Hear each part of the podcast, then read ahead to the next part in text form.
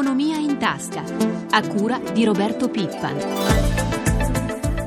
E buongiorno da Luca Patrignani. Fate presto, è questo il titolo a tutta pagina davvero a caratteri cubitali con il quale il primo quotidiano economico italiano, il Sole 24 Ore, apre l'edizione di oggi. Il titolo con cui abbiamo deciso di aprire la prima pagina, spiega il direttore napolitano nel suo editoriale, l'ho rubato a Roberto Ciunia, un quotidiano glorioso, il mattino di Napoli. Fate presto per salvare chi è ancora vivo, scrisse questo giornale tre giorni dopo il terremoto dell'80 e anche quello di ieri viene definito terremoto dal Sole 24 Ore, un terremoto che colpisce il risparmio e il lavoro degli italiani. Perché sì, quella di ieri l'Italia è, per l'Italia è stata davvero una giornata da allarme rosso sotto il profilo finanziario. Un allarme pesante tanto che la presidente degli industriali Emma Marcegaglia ha usato toni insolitamente gravi. Siamo nel baratro, ha detto. Ma sentiremo le sue parole e ne parleremo tra poco. Prima partiamo proprio dai duri dati che sono arrivati dai mercati. Lo facciamo ripercorrendo la giornata di ieri con Alberto Barbagallo dalla nostra redazione di Milano. Buongiorno. Buongiorno da Milano, buongiorno agli ascoltatori. Partiamo dai titoli di Stato, il vero punto dolente. Ieri superato quello che i tecnici chiamano punto di crisi, punto di non ritorno, il rendimento al 7% sui nostri titoli, sia quelli più a breve sia quelli con scadenza decennale, così. Sì, le incertezze della politica hanno scatenato la corsa a vendere i titoli pubblici italiani, perciò si sono impennati i rendimenti, nonostante gli acquisti della Banca Centrale Europea. In particolare, i rendimenti dei boni a 2 e 5 anni hanno sorpassato i decennali, che è segno di grande sfiducia. Ed è finita con il rendimento del BTP decennale al 7,25%, sotto ai massimi di giornata, e lo spread sui Bund tedeschi a 552 punti base, dopo un record record a 575 punti. Davvero livelli altissimi, molto pesanti. Passiamo ai mercati azionari, di nuovo in caduta verticale ieri Piazza Affari. Sì, l'indice Fuzzi Mib in giornata è arrivato a perdere il 5%, poi ha terminato a meno 3,78 con tracolli di Mediaset meno 12, l'Ottomatica meno 7,6, Unicredit meno 6,8 e gli altri bancari a seguire. Le borse di Londra, Parigi e Francoforte hanno lasciato sul campo circa 2 punti percentuali. A New York l'indice Dow Jones è sceso del 3,20%. Nel frattempo, ieri sera a mercati chiusi, l'agenzia di rating Fitch, cioè l'agenzia agenzia di valutazione internazionale, ha diffuso un rapporto nel quale definisce comunque improbabile un default, cioè un fallimento dell'Italia. Un giudizio che ci si potrebbe aspettare possa tranquillizzare i mercati, anche se in realtà invece le indicazioni che arrivano questa mattina dall'Asia restano molto negative. Molto negative sì, la borsa di Tokyo ha chiuso a meno 2,91%. La tempesta scatenata dalle difficoltà finanziarie italiane arriva fino ai mercati asiatici e là si somma al forte rallentamento delle esportazioni cinesi rilevato a ottobre e annunciato quest'oggi. Hong Kong crolla del 4,33%, Shanghai fa meno 1,58%, Singapore meno 2,84%. Infine le previsioni di apertura, di riapertura dei mercati europei tra poco più di un'ora. Previsioni non buone, il ribasso di due punti percentuali dei future sugli indici fa prevedere un avvio negativo e poi vedremo perché il Tesoro collocherà bot a 12 mesi per 5 miliardi di euro, vedremo come andrà l'asta dei bot. E di questo parliamo proprio ora, grazie ad Alberto Barbagallo, intanto dalla redazione di Milano. Fin qui l'ennesima giornata nera sui mercati, lo abbiamo detto, ma questi dati vanno capiti, vanno letti e noi lo facciamo con l'aiuto di Carlo Aloisio, analista finanziario di Unicredit Mib Brokerage. Buongiorno. Buongiorno Luca, buongiorno agli ascoltatori. Lo abbiamo già in parte anticipato, però spieghiamolo bene. Perché ieri la situazione è precipitata per i nostri titoli? Guardi, è stata una, una, giornata particolare anche perché dobbiamo fare una premessa. L'apertura del mercato ieri mattina non era stato brutto, la borsa era positiva di circa l'1% e anche lo spread era al di sotto dei 500 punti. Cos'è successo? È chiaro, fattore eh, politico, instabilità, situazioni di crisi, questo sicuramente ha un suo valore. Però c'è stato anche un aspetto tecnico molto importante, ossia eh, che ha scatenato un po' di speculazioni e caos sul mercato, soprattutto dello spread. Eh, questo, questo aspetto riguarda la richiesta richiesta della Cassa di Compensazione di, di Londra, eh, la London Clearing House, di aumentare le richieste di margini a garanzia sui titoli di Stato italiano eh, depositati appunto in garanzia presso la stessa. Spieghiamo questo... cosa vuol dire questo. E praticamente quando a fronte di operazioni finanziarie su, sulle borse possono essere dati a garanzia dei, dei titoli di Stato, eh, soprattutto tit- essenzialmente titoli governativi quando si lavora con, eh, con, un portafoglio in euro, quindi titoli tedeschi, francesi, italiani, dal punto di vista dei margini di garanzia che sono richiesti appunto come, eh, come credito, diciamo, sono esattamente, eh, fino a ieri erano tutti allineati. Questa richiesta di margini ulteriori a chi appunto ha operatività e avendo dato dei titoli di Stato italiano in garanzia presso questa Cassa di Londra, si è visto richiedere un, un rialzo di queste, di queste, garanzie, un aumento di questa percentuale e ha spinto eh, chi appunto non ha voluto sottostare a questa richiesta a vendere i titoli in, in portafoglio e ha anche dall'altro lato scatenato una speculazione sugli stessi di fronte a questa richiesta. Teniamo presente però che se lo spread tornasse, si considera il valore più o meno per queste richieste intorno ai 500 punti base, potrebbe tranquillamente anche rientrare e ritornare a una richiesta di garanzie precedenti e quindi calmierare anche il mercato se appunto la situazione di spread dovesse rientrare. Parliamo proprio di questo. Abbiamo citato la soglia del non ritorno del 7% sui rendimenti, come dicono i tecnici. Spieghiamo cosa vuol dire.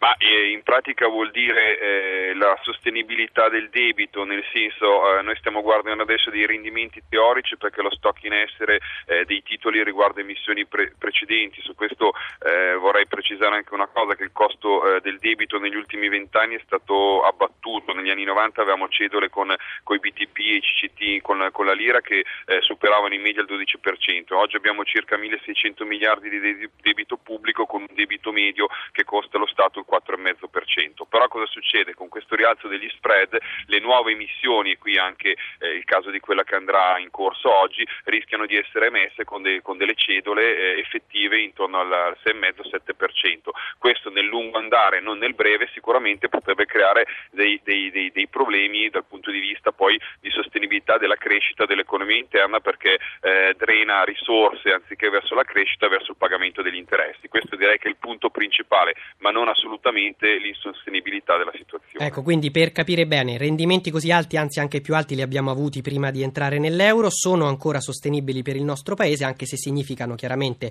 spendere di più per rifinanziare il nostro debito e anche una stretta del credito che riguarda poi l'economia reale, le imprese e le famiglie.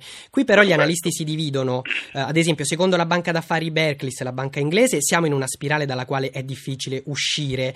Questa banca in un rapporto dice è probabile una situazione di non ritorno con la necessità necessità di chiedere aiuti internazionali per l'Italia. Per altri esperti invece la situazione è ancora rimediabile. Lei che ne pensa? Ma guardi, l'eventuale richiesta di aiuti non significa eh, diciamo, default del paese o insostenibilità del, del credito, eh, altri paesi ci sono ricorsi in passato. Eh, io ritengo personalmente che non sia il caso, nel senso che ci sono anche dati eh, contrastanti, propendo più per la linea ottimista in questo caso, perché l'Italia può contare ancora su numerosi eh, punti di forza, in particolare eh, c'è un forte flusso di cassa positivo al netto degli interessi e un indebitamento relativamente io, ti, io, invito l'analista finanziario Carlo Aloisio a restare ancora un attimo con noi mentre introduco il nostro prossimo ospite, perché in questi giorni di caos e di timori e tensioni c'è anche chi cerca di lanciare messaggi di unità ai cittadini italiani, anche di speranza. È il caso di Giuliano Melani, un normale cittadino, che qualche giorno fa ha acquistato di tasca sua, diciamo così, un'intera pagina del Corriere della Sera per lanciare un appello. Buongiorno signor Melani. Buongiorno, buongiorno a lei. Grazie buongiorno. per essere con noi. Qual è allora questo Grazie. suo appello agli italiani?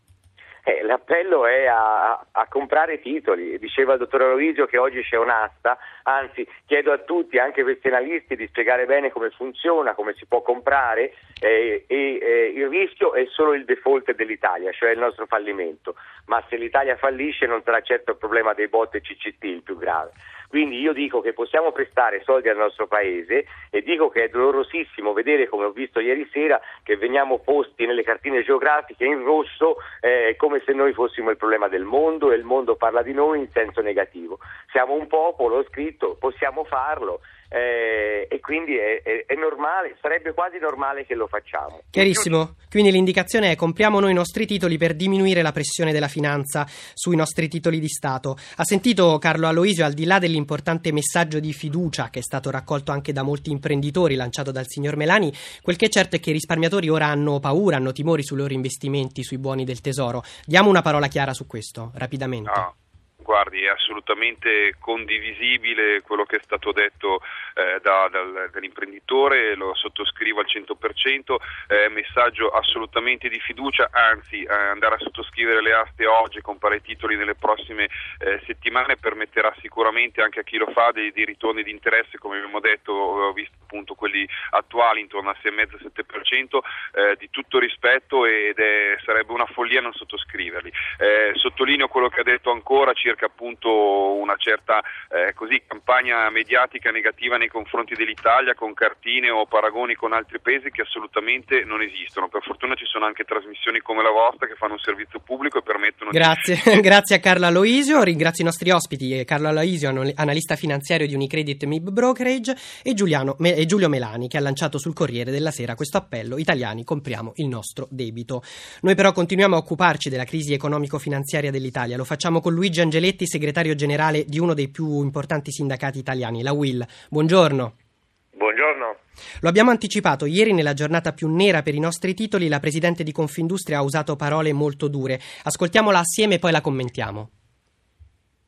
La situazione è drammatica, se non si mette immediatamente fine a questa situazione il rischio vero è che l'Italia non abbia più accesso ai mercati finanziari, così non possiamo andare avanti, il Paese è nel baratro, in questo momento noi siamo già nel baratro, questo è molto evidente e allora gli sforzi degli imprenditori, gli sforzi nostri a nulla valgono se non riusciamo a ripristinare questa situazione di credibilità che oggi abbiamo perduto completamente, noi non ci meritiamo questa situazione situazione, dobbiamo agire a ore, bisogna assolutamente immediatamente ripristinare la capacità del Paese di essere credibile agli occhi dell'Europa, agli occhi dei mercati finanziari, agli occhi degli organismi internazionali. E noi non ci meritiamo di finire, appunto, a questo punto bisogna proprio dire, non ci meritiamo di finire come la Grecia. Ieri sera poi Confindustria, assieme all'Associazione Bancaria e alle altre sigle degli imprenditori, ha lanciato un appello Salviamo il Paese, serve un governo d'emergenza nazionale.